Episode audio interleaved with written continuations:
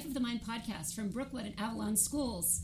Um, I'm Sherry Walsh, Assistant Head of Brookewood. I'm here today with Glencora Pipkin, um, who is the Marketing and International Student Director. Hi, Glencora. Hey, good morning. And I'm also here, this is our first live podcast, very exciting, with the Brookewood faculty. Say hi, Brookewood faculty. so that's pretty exciting.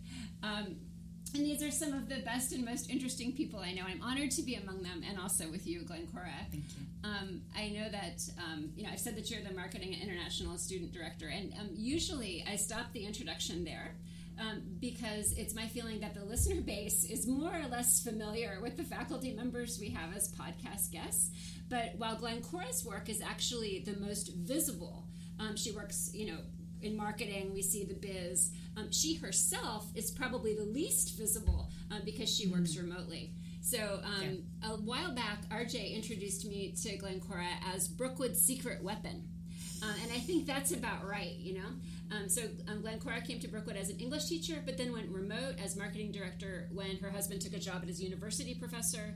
Um, Glencora has a deep understanding of the school's mission through her work at the school and through her own Catholic liberal arts education at the University of Dallas, um, to which she has family ties, and then also at Duquesne. That's right. Uh, do you want to talk about Dallas at all? Um, I my grandparents founded it, um, and uh, I have a deep love of it. Um, I uh, um, it's a family, basically, almost it feels like a, a family um, business. It's it's not a family business, but um, I uh, really uh, grew my love of um, learning um, and critical thinking from the University of Dallas. And I saw uh, life lived in a religious way that could be really winsome there. So, um, yeah. That's great. Um, Glencora is uh, responsible for the Brookewood publications you see and read, um, and she works a lot to help students with the logistics of the college process as well. We're here today to talk about a book uh, by Jessica Hooten Wilson called um, The Scandal of Holiness, which came out this year. Um, did you know um, Jessica Hooten Wilson before reading this book? It's funny, I was trying to think back um, because I she was at University of Dallas as a graduate student when I was there as an undergraduate. And so it's possible that she took a class with my grandmother, um, who uh, Jessica Hooten Wilson is like the her like position right now at UD is like under the Louise and Don Cowan um, chair. Um, so um, anyway, I think I might have taken a class with her, but I'm not sure. Yeah, yeah. but certainly you um, you understand her educational background and um, and sort of where, where she's coming from in important ways.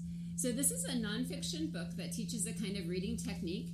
Um, earlier this week, I um, talked to the faculty about um, other kind of intellectual memoirs, mm-hmm. um, some some other books that have come out, especially um, recently.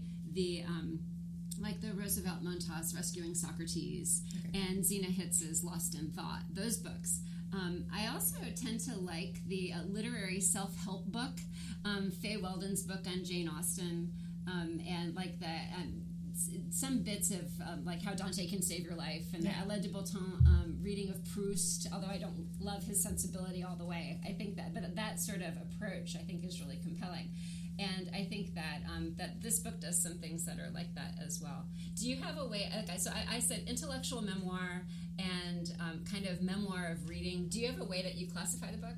Oh goodness, um, no. I mean, to me, it's it's like a uh, an introductory to um, reading, just to, to an introductory to, to, getting into these books, which I think is um, excellent and needed. You, often you'll have a friend who'll say, "You should read this book; it's good." But for her, it, this is this. You read a book, and it will enrich your life in these ways. Yeah. And it's, um, I just think of it as this really accessible kind of um, introduction, right? Um, yeah yeah, but not. I don't have a classification for it. yeah. So when I read the foreword, um, which is by Lauren Winner, yeah. um, I, I I wondered like who is the audience for this book? Is it high school students? Is it you know? And um, but as I, but I actually think that the the foreword is um, geared. I mean, I guess a forward is meant to sort of bring people in, but it's um, it's geared a little bit um, in a more I don't know maybe simple way yeah. than uh, than the rest of the book, which I actually found to be complex and interesting. Yeah, yeah. I I loved the forward actually because it was like it really spoke to me. I was like, this is what it means. In some ways, it means to be an adult. You forget the what literature can do to your life, how it can change it, and that it is it actually important that you don't need a to do manual for everything, mm-hmm. right? That a story can give you deep significance mm-hmm. and. Um, and I, I it, it, was like reading just even the first page. In the first page, there's a um, the um, author Laura Winner is talking about how she admires this um, uh, faculty member, right? Because she lived a very beautiful life, but then when she asked what she was reading, um, she said, "Oh, I don't, I, you know, I'm, I'm, I'm not reading. I'm, I'm, reading scholarly journals, right? That's what my my um, extra reading is." And she said that was less than enviable, and um, I, I I saw myself in that professor. I was like, mm-hmm. "That's what my evenings are. I'm reading." The Atlantic, or I'm reading uh, Catching Up with the News, or I'm not immersing myself in story, which is so enriching. So, do you think that's um, because it requires something of you that you're already giving all the time? No, um, or you think it? Why, why do you think? I is? think there's like I think I for me it's a real it's like a, a, fight between the way the world thinks, which is like, mm. how do I improve myself? Yeah. Ver- in a very clear way, which is like, you get better through reading to-do books, right? You do you learn techniques, right? Um, and I know that's not entirely true, but there, but it's in it's in my subconscious that says continue to get better at these skills, read things that will get to the point, right? Yeah. yeah. And um, it takes it's like when, once you immerse yourself into a story, you lose that. You lose that ability to go, okay, uh, how do, what do I get out of this right away? Um, and there's a lot to be gleaned from that, from not being able to understand is understand what you get right away. Mm-hmm. So trust, patience, yeah, um, kind of contemplation. Yes. I mean, I know that later in the book she talks about the active life and the contemplative life. Yeah. I don't know if there's a, a connection to be made there, but certainly the um, the um, the less linear, more um, I don't know, like the the more, the, I guess the less direct, as yeah. you say, yeah. uh, way of um, of encountering things. And it's true that in the forward there is um, that she she takes her exigence uh, from Augustine talking about how fiction is problematic because of um, the way that Augustine reads um, the Aeneid. Um, and um, and then also like all the stuff about girls reading novels and and how it's it's harmful for them. Um, and then, of course, um, she turns the corner and talks about how fiction prods the imagination yeah. and opens us outward. And I so love I love that image because it, it, sort of was like yes I can be like a cow sometimes she, she said fiction prods the imagination I'm like imagine I'm like it's true I can be like a you know kind of uh, recalcitrant cow you know where I'm just like and um, and somebody's you know I feel like it sometimes it's the Holy Spirit that's like go just go um, but yeah, I, I loved that that it can prod the imagination. It's a great metaphor. And so, in the introduction to the text, um, Jessica Hooten Wilson talks about um, the role and importance of the imagination. Um, and um, and she says she says here and she says in a lot of places in the book if you don't have good stories you'll have bad stories um, that you know if you don't if you don't fill your head with the good stuff your head's going to be filled anyway uh, with you know with whatever's more at hand and so she talks about that. And she talks a little bit about what stories do, um, thinking about imagination as having the capacity to make a real difference in our lives. Um, she also talks a little bit about how we are not the heroes of our own story, which I think is um, countercultural in some ways, and we are not the author of our own story and we think about like all of the modes of self-creation that are um, important now in the contemporary culture um, that it's i mean it's pretty interesting and worth saying that we are not you know we are not the heroes of our own story. We are not the author of our own story. We don't create ourselves. Do you want to talk about that at all? Um, well i thought i mean i loved so much of the introduction. I loved you know um, yeah, I have a note right there that says we are not the center of our, our own narrative. But I love that she even she brings in Psalm one thirty nine, which says, um, "Like an open book, you watched me grow from from conception to birth. All the stages of my life were spread out before you.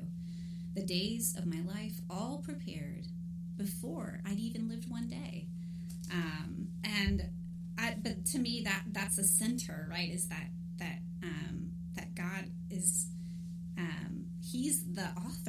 us, right? And um, we're we're the books that are being written, right? That's that's the implication here in Psalm 139. We're not we're not the writer of our own, um, but um, how lovely it is to see the psalmist kind of put this um, into such an image like that. But um, yeah, I think that to me that's where the center of it is for her, right? Um, but um, yeah, um, lots of great stuff, and um, I one of the things that I kind of wrote all over was when she mentioned C.S. Lewis and how C.S. Lewis, his own kind of like conversion, when he talks about it, it's not he doesn't talk about this great long conversation that's all reasoned out. Instead, he talks about the seeds were planted through little through uh, books here and there, narrative. Right? He talks about George MacDonald um, and Phantastes and um, yeah.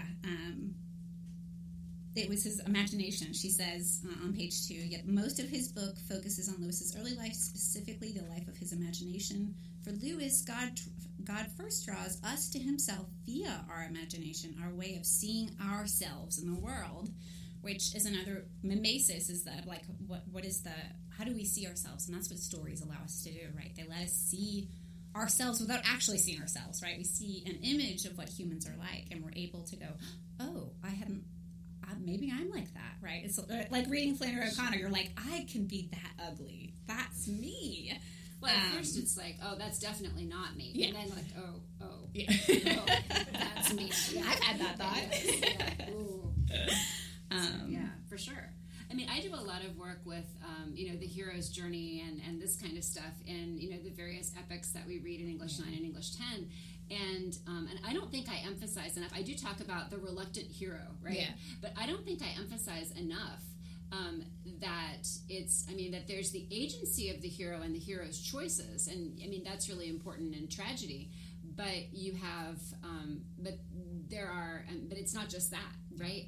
And um, and I, I mean our agency is important and our choices are important but that that notion that we're not actually the author of our own stories mm. um, and that we're not um, that you know that we're um, that we're not and later in the in the book um, Jessica Hooten Wilson talks about creation too as reminding us that we are not the center yeah. Um, and so there's um, there's that that kind of that kind of aspect that that humility that's needed yeah um, I think I really, it takes pressure off too, right? When you're like, oh, phew, I'm not like, I don't have to figure everything out, right? Um, right, right. But I mean, but you have to like put yourself in the right position, like, and so the um, the quotation um, from Alasdair MacIntyre that she points to is, you know, um, one cannot answer the question, "What ought I to do?" before knowing of what story am I a part. Yeah.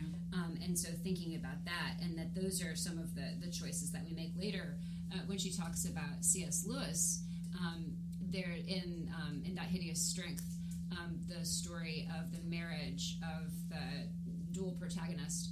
Um, you have the um, the very rationalist husband kind of pushing past the point of decision right? Mm-hmm. And so that's where the agency is, right? Yeah. Or like Rosencrantz and Guildenstern, wasn't there a moment when we could have made a different decision? I mean, but that, but that sort of that moment of decision, and when we have access to it, and when we don't. Mm-hmm. Hmm. Yeah, that was great. I have nothing to add to that. but just I mean, and so I mean, again, the idea too. She also talks in the introduction about imitation and the importance of um, our finding models in literature in a way that sometimes this book um, seems to me to be a little um, pat right mm, and yeah. then i sit with it for a minute and i'm like oh oh yeah like it deepens for me yeah. Uh, but that that idea that um, that we want to imitate. Well, of course we want to imitate, but then yeah. um, but then we see the ways in which we resist that, and um, and and how we can find um, rich ways um, to to accomplish that. Yeah. Um, it's important for us to talk a little bit, I think, about the way that she um, offers for us to read yeah. uh, this kind of iconic reading. Mm-hmm. And she uses the um, contemporary novel uh, Laurus mm-hmm. as a way of getting at this. I don't know if you all know that, um, but you have the um, Vodolazkin is the um, is the writer, um, you have the, um, and he sets it in the Middle Ages, I think, too, in order to get away from some of that you are the author of your destiny kind of um, kind of reading. Um, and so you have um, this, but the the novel is presented to us um, as a kind of icon. And the way that she would let she would have us read literature in general is both in terms of sort of contemplating the saint and understanding the story. That the icon does both of those things. It gives us the story and it gives us the person.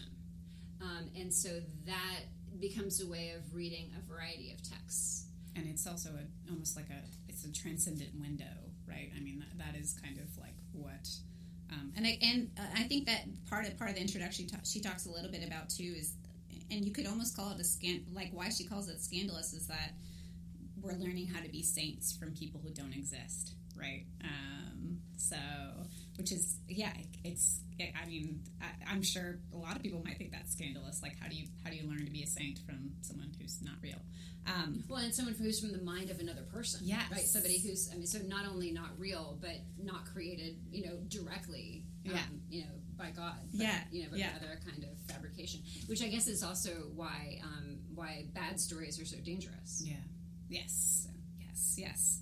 Um, but feel free to run with this sort of iconic reading of any of the texts that she talks about that you wanted to, in particular, focus on. No, I, I, I wanted to just real quickly mention this idea. Like, it's this so this is so interesting because this feels so much like my grandmother Louise.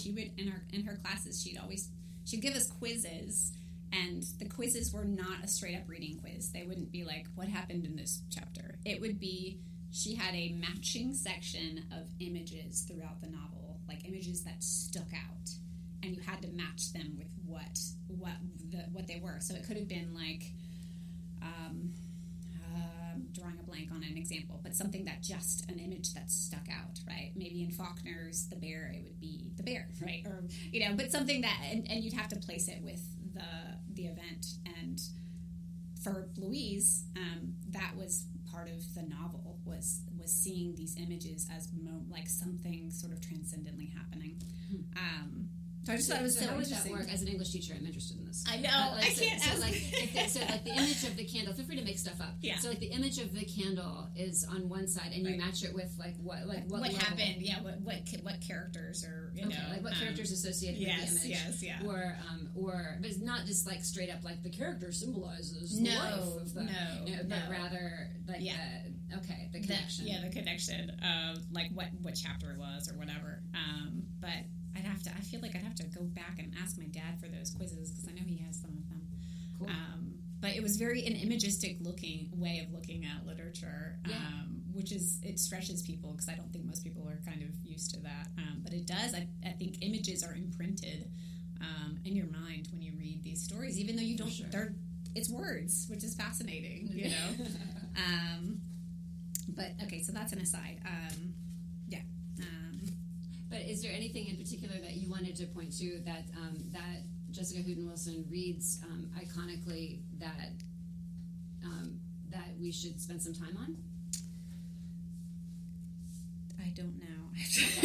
okay, so I mean, so you have, I mean, like what she talks about when she talks about the iconic reading Yeah. is, I mean, at first the image of Laurus and that character Arseni, Yeah, yeah. and um, and talking about um, Arseni as um, having uh, over the course of his life many stories in one story, and that that's a kind of medieval method, Yeah.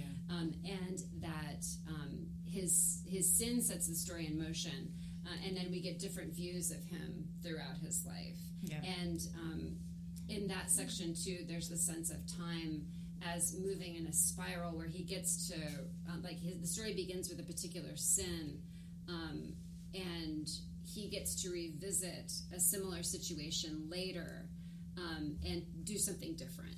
And so we see, and I think we see that all over literature. I think Yes. of Beloved in particular. As a I think place. of um, I don't know. Has anybody ever read um, Flaubert's? Um, Flaubert's got a, some stories. One of them is called um, Saint Julien Hospitalier. It's um, Saint Julian the Hospitaller.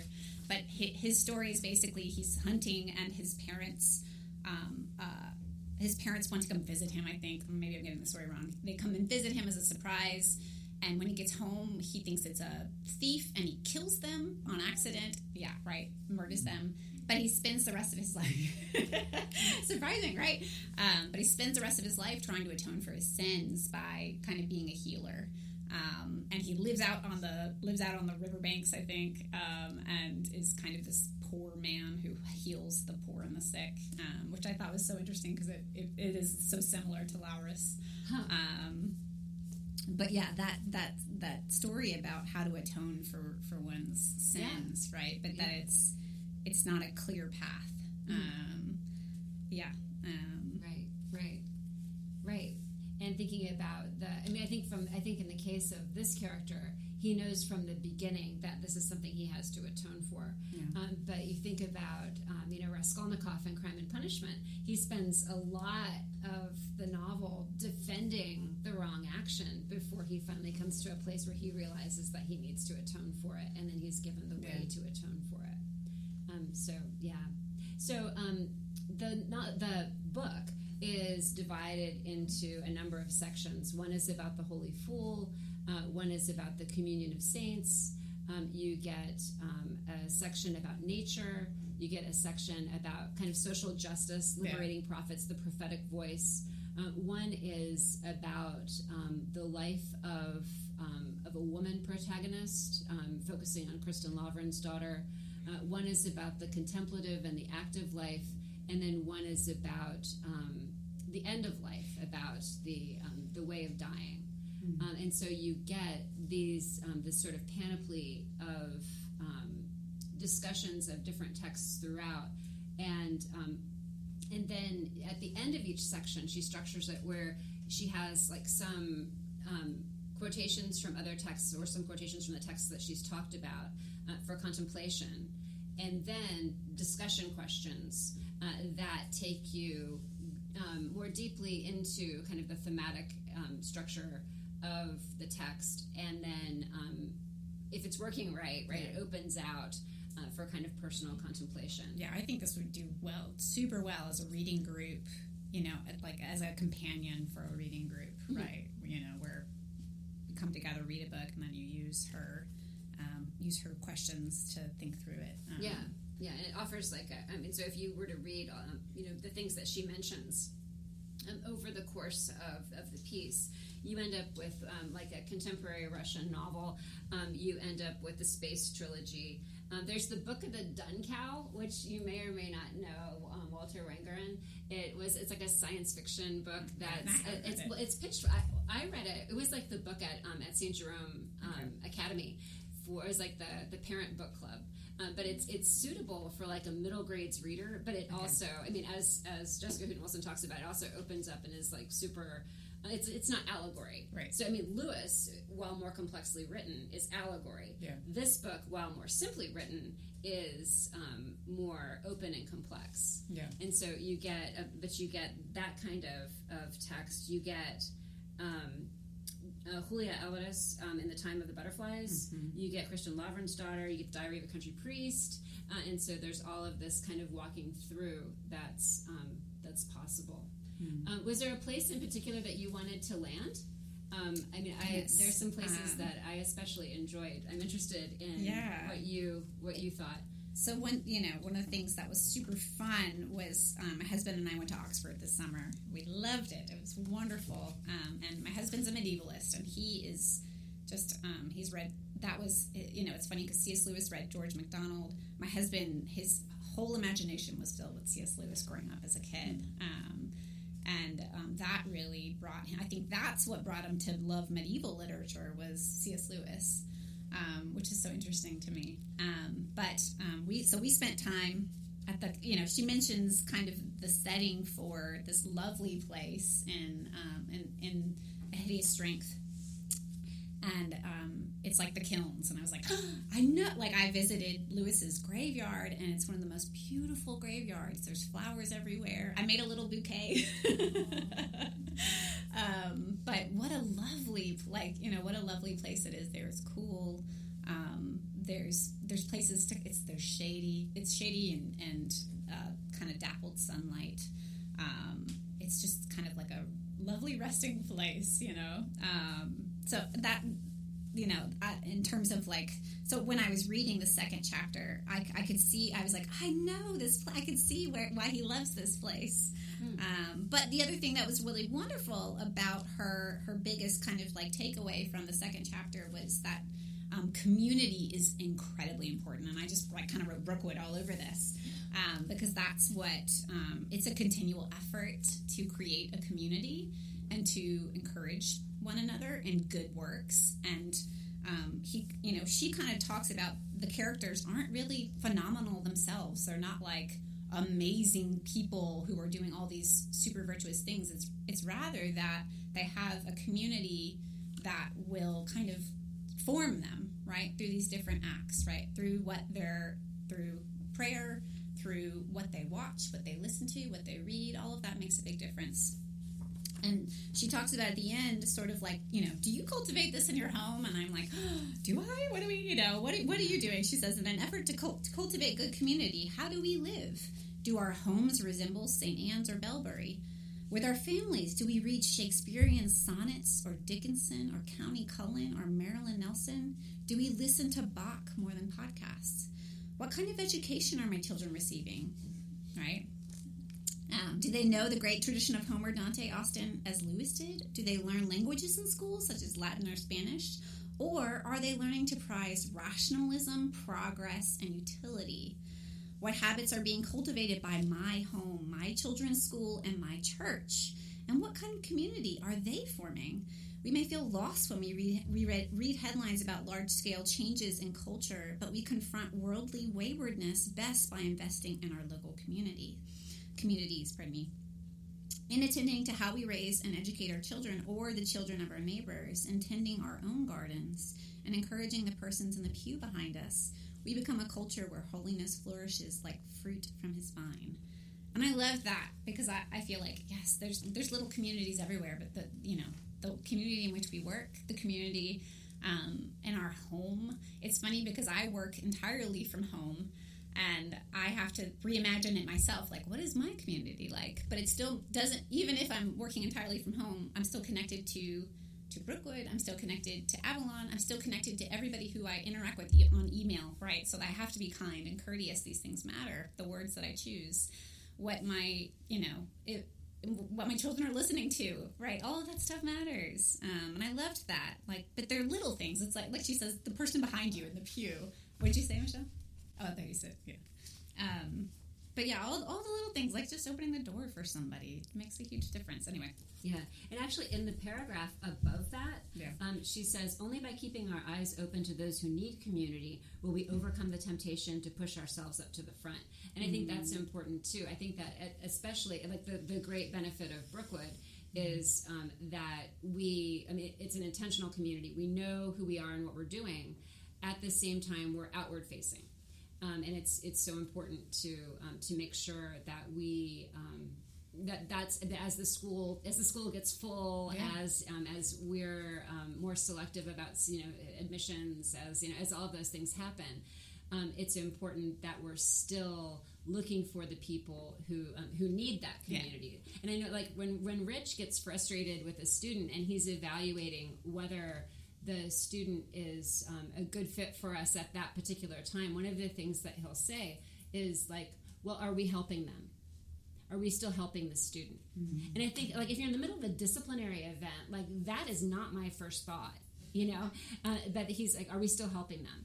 And I think that that's that's also really key yeah. to um, to maintaining, um, you know, both like, are we doing our part to make sure that we're um, providing the correct kinds of materials mm-hmm. but then also are we are we are we outward facing? Are we inviting people in? Yeah yeah. And i know that's a big part of the um, of the cl charism as well. Um, the um, and you know cl is um, present in the school. Yeah. and that's a uh, that's a part of um, that's that's that, that, hospitality that inviting in is important. Yeah. and of course you know evangelization. Yeah.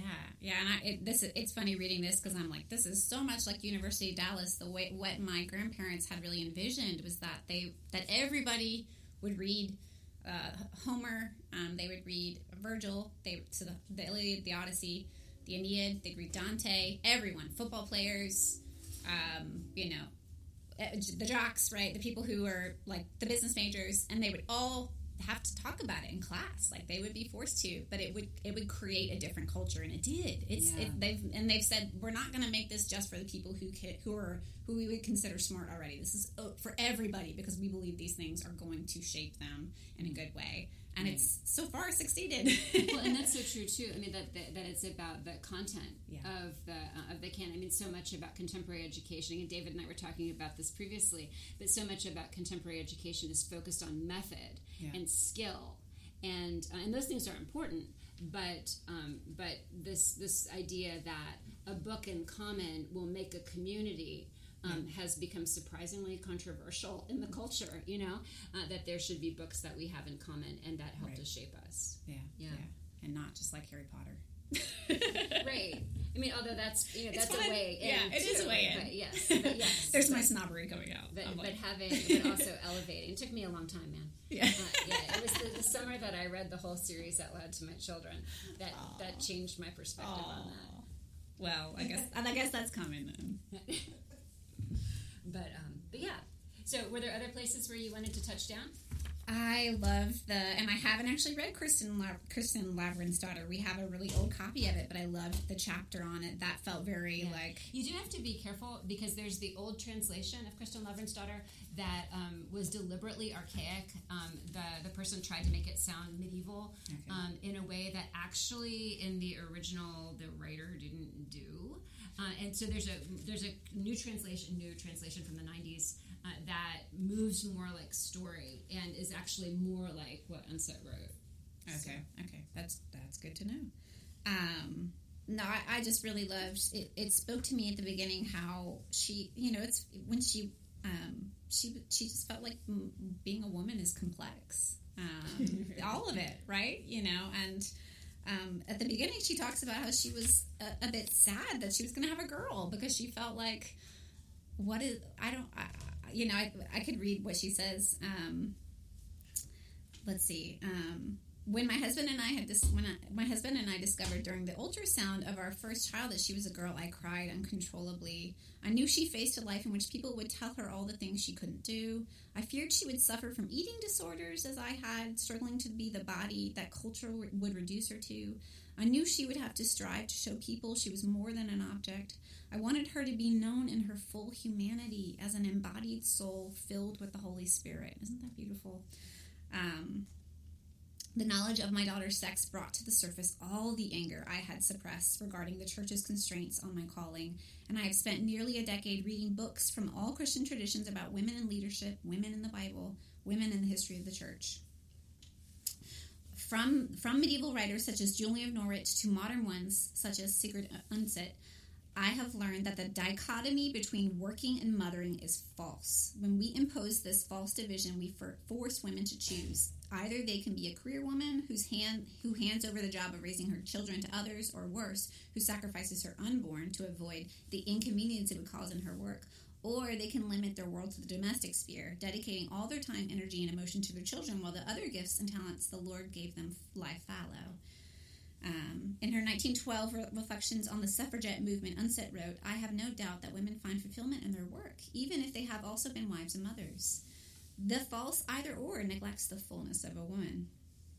Um, so I, I felt like all of that spoke to me so, so much, um, especially as a working mother.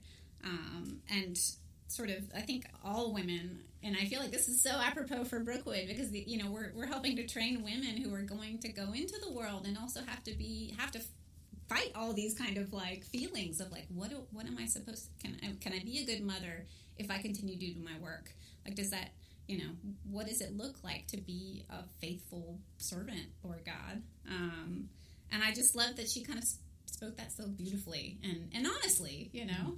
Um, so, um, and then I, I, what I loved about Kristin Lavransdatter is um, the humility that she learns through all of it. That she makes some major mistakes, but the biggest thing is that she is massively humbled in a way that's really beautiful. Um, Yeah.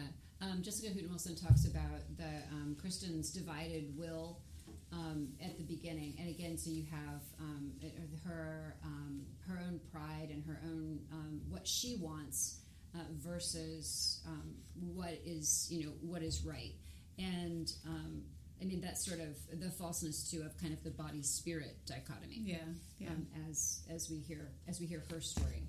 Um, and how you know she has 800 pages or something to work it out. Yeah, uh, and so you get um, you get all of that all of that complexity. Yeah, and I, I think too about the story about Kristin Lavransdatter. It, like I, I thought as a little girl, I, it, we, uh, learning through the church, you saw these saints, but they always felt so untouchable. It was like uh, uh, a beautiful uh, Catherine of Alexandria. She is so beautiful, but the the I don't know, it was a king or somebody wanted her and she said no, and then they chopped her head off or something. Like, but you hear these kind of stories often enough that you're like, I, how do I, how do I compete? How do I, is that what holiness looks like, God? um, right, or how does this look for me? Yeah, how yeah. does this look for so me? A, how do I compete? Yeah.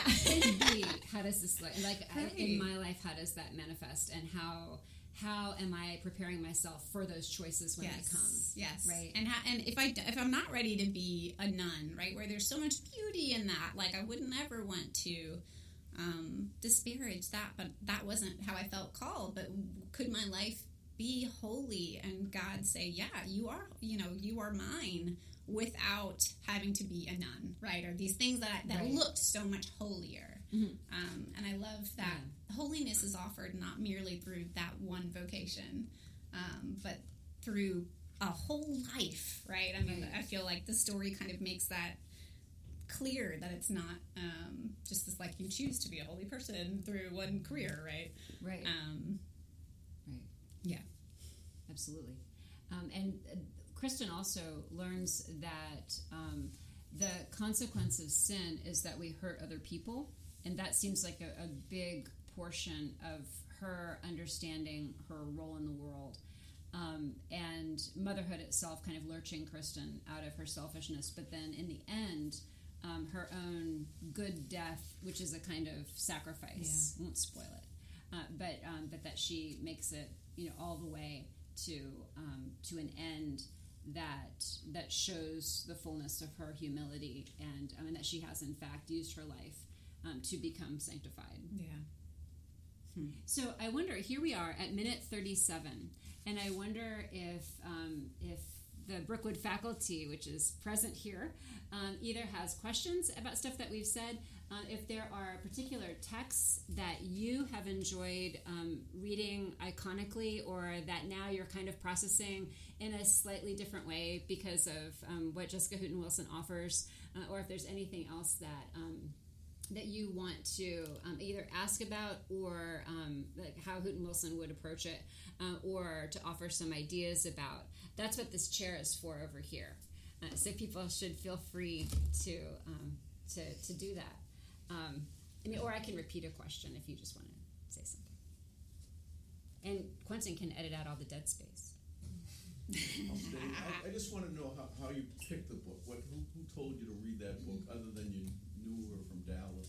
Oh, um, well, so, so Rich is asking um, uh, who told uh, who told um, who told us to read this. Who book? told you to read yes. the book? Who, who, who signed you? this text? yeah. Yes. Um, so Sherry, you brought it up, right? I, it's funny because like so this so Jessica Hooten Wilson actually like works at University of Dallas right now, and um, she's I think she's doing a conference in September for Catholic writers and artists, which I think is super cool. Um, but oh right, right, that imagination conference. Yeah, yeah, yeah. Um, my husband's gonna go too, but I won't. Um, hmm, I wonder if I could get some time off. No. no. no. Um, but yeah, no. I so it's funny that I hadn't even thought of looking at this book, but Sherry brought it up, and I was like, "How have I not read this book? It's so it's such a treasure to read." Yeah, and um, I brought it up um, because I had well, I follow Jessica Hooten Wilson on Twitter, and I um, and I also had heard about um, her and um, Anika Prather, who is another um, sort of voice of Christian spirituality in education. Uh, and I had um, I had had them both recommended to me by Helen Berkeley, um, who teaches at Friends School of Baltimore, and who came to visit us um, to find out about what you know what we're what we're about as uh, as a kind of community. As um, Friends School of Baltimore has gone through a lot of changes and a lot of um, bumps in thinking about its relationship to the changing contemporary culture. I, I just was so struck by um, You, you'll need. Can you walk forward? Do you want to come over here, I don't want to. I don't want to make it awkward, but I also want to make sure that I'm not just repeating what you say. Um, I love this. I haven't read the book, but I, I'm Oh, so happy to, to, meet her. And good, Cora, I'm so happy to have you here. um, and I was just struck by that idea that um, fiction prods the imagination. And I'm sorry, this is a quote. I don't know. I can't remember who it's by, but that we become what we behold, and that that beholding is like um, the an icon Yes. being a window to heaven in that um, especially in the orthodox tradition that it's um, it's a window. So the saints are on that side and we're on this side. But when we behold it we're entering into communion and that forms us like the people that we don't know in fiction. You know in some sense these um, icons are almost like cartoons Yes. you know so Sure. i just thank you Oh, it was beautiful you that up, That's such a great because it is. It's the the idea of an icon is in some ways I think is really foreign to most people, and it's also if you see you know um, Orthodox, they are very particular about their icons. Like you can't you they're they're holy objects, To right? sacramental, yeah. Right, and that's exactly why, right? Because it's this thing that uh, it's an actual, it's it's it's sacramental, right? Yeah, it's transcendent. I mean, it brings us into the transcendent, and um, yeah, and then also I was thinking about how you know we're made in the image and likeness of God. The image, like this word Yes. image, just keeps coming up, and wow, I mean we're we're being made too. It's but this image, our imagination is so incredibly powerful. Yeah. And I just love the way you brought that into focus about what we, you know, what we bring into ourselves is what we become. But it's a relationship of bringing in, it's giving and receiving. Yeah, So I'm really glad you unpacked that like that. The um, Brookewood art teacher Judy Kearns. Uh, I'm, I'm really glad that you unpacked that that way. Um, I mean, I do a thing on my policy sheet that's like, we read literature as, you know, I want you to think about literature as a window and literature as a mirror, right? And uh, and then I just kind of keep moving. And I like the way that you lingered there and um, and and talked about um, how yeah that how that that window works. I don't want to say anything else because I've already said too much. Beautiful. Thank you. Yeah, I think you're right though. Like the lingering is important, right? Because it gives you that that ability to form an image, right? And to yeah, to wrestle with it a little bit. Right. And to come to come into relationship with it. Like the I think a lot about the right brain, left brain, and how you know, left brain is sort of an, linear, analytical, data processing, sorry, word driven, you know, verbal, mm-hmm. but um, where you're putting things in a category. Yeah. But in the right brain, like drawing on the right side of the brain, Betty Edwards talks about this, that you're it's a contemplative relationship with that object or that person or that landscape, whatever, at the moment, that moment in time. So you're entering into relationship with it and you're you're really observing it as sort of um, you know line and shape, but also its its essence. It's not like oh, there's a tree, there's a poplar tree. Right. It's like wow, what is this poplar tree? I'm just looking at the tree out the window and I'm just thinking, wow, look at the way the light is hitting that, and it's so beautiful. But Which is an interesting thing to do with story, right? Because that's not like you're saying with words, we tend to go, okay, what happened here, what happened here. But when you create images, like you're saying, there's a relationship made and you linger. And it's also mm-hmm. scary because you're like, wait, what is this? how's it impacting me? How like does what's it impact me? it's changing me. yeah. Yeah. So thank you.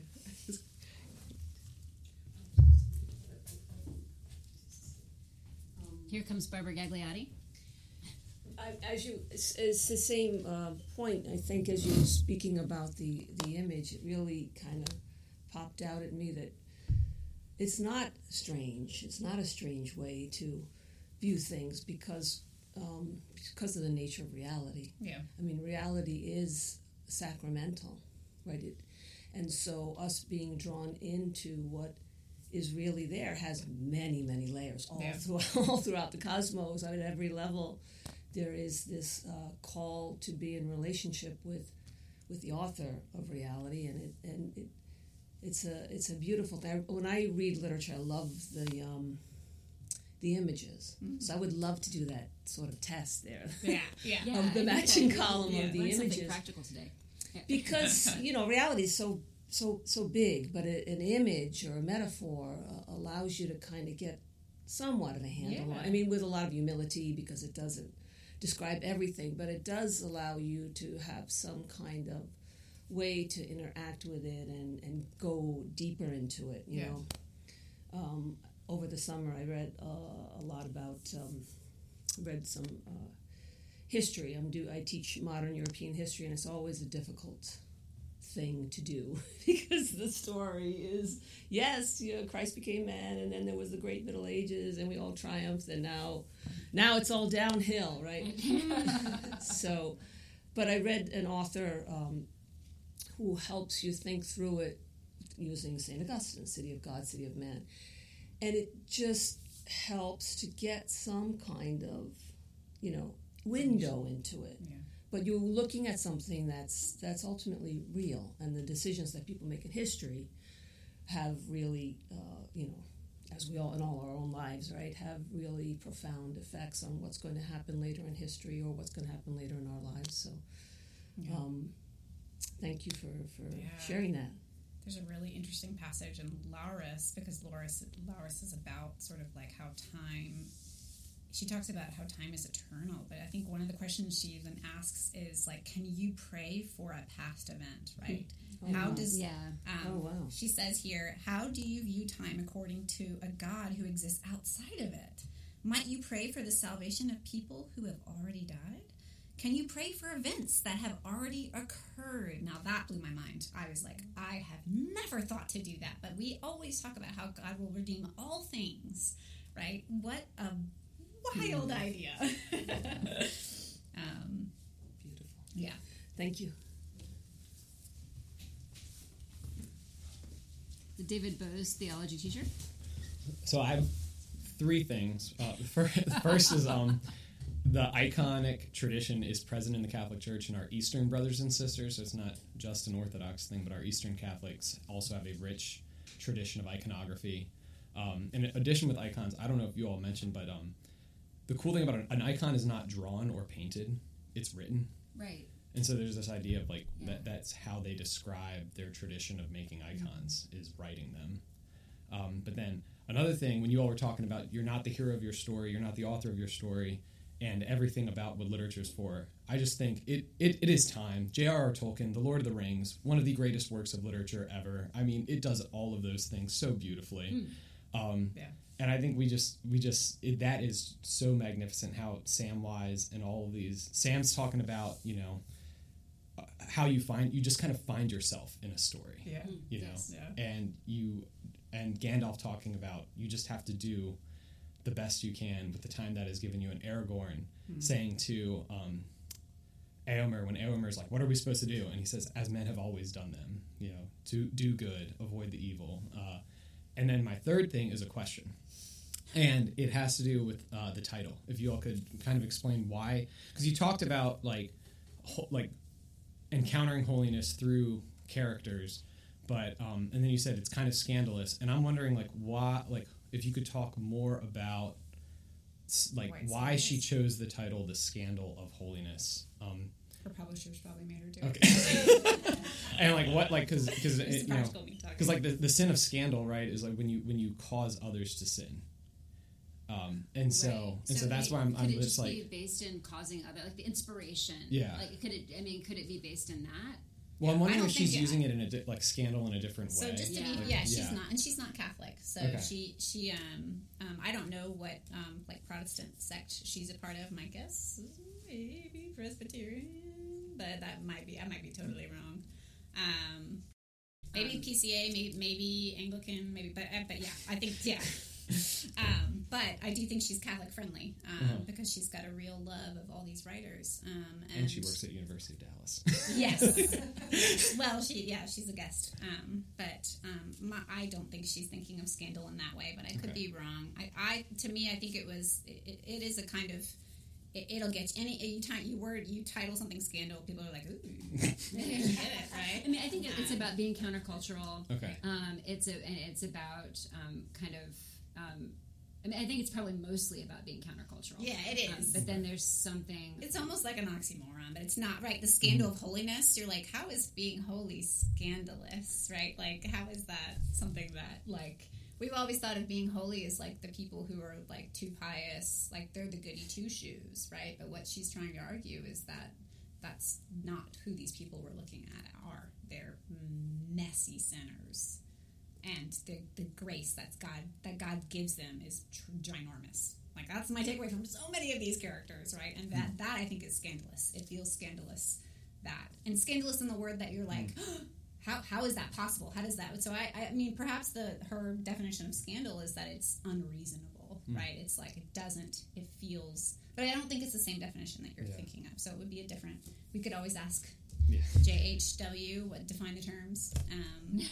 Or like catches you off guard that God works through Yeah. broken vessels. right. Yeah, Yeah. yeah, Right. Yeah. Clay vessels, Yeah. whatever St. Paul says. yeah, yeah. That was that was great, great observations. Thank you, David. And she, but she doesn't ever say outright in the text. Yeah. Okay, okay, Ye- okay. I also real quickly wanted to say, since I'm looking at you, Michelle, there's a chapter on nature in Saint Francis Assisi, and um, Michelle did a beautiful article on nature um, on uh, in the magazine that I have um, that you'll have to read. Sorry to put you on the spot, but it's lovely, and I think it really gets at like the importance of kind of having moments in nature in your education. Um, and yeah, the chapter on um, what's the book? Um, The Book of the Dun Cow. Book of the Dun Cow is, is about uh, is a bit about nature. Um, Yeah. so anyway, Yeah, and also sort of the, the way that we tell stories about nature and um, how um, there's a sense that um, nature reveals something of the mind of God. You know, like that that idea is something that she that she highlights. Um, I was also excited by um, her pairing of The End of the Affair by Graham Greene and The Violent Bear It Away by Flannery O'Connor. I know. I don't know if I can, I don't know when we're going to release this, but those are my summer reading books. and there they were in the same chapter as each other. I did not plan that. Um, to, I mean, I wasn't inspired by this when I chose those. You know, I read this later. Uh, but the, um, and as Father Medina knows, I deliberated like extensively and at, at um, perhaps boring length um, about which books I was going to use. But um, the the the idea that Jessica Hooten Wilson uses to tether those books is that um, the the idea that they both feature um, this notion of sharing in Christ's suffering, um, and that um, it's about the sacrifice, the openness to misunderstanding, and the fruitfulness of sacrifice despite that misunderstanding because of grace. Um, and so that's um, so I thought that that was um, especially that was an especially pleasant moment for me in reading. This has been the Life of the Mind podcast from Brookewood and Avalon Schools. I'm Sherry Walsh here with Glencora Pipkin and Judy Kearns and, and Barbara Gagliotti and David Booz and the rest of the Brookewood faculty. Yeah. Um, our producer is Quentin Walsh. Our music is by Fabian Tell. Opinions expressed are the participants' own.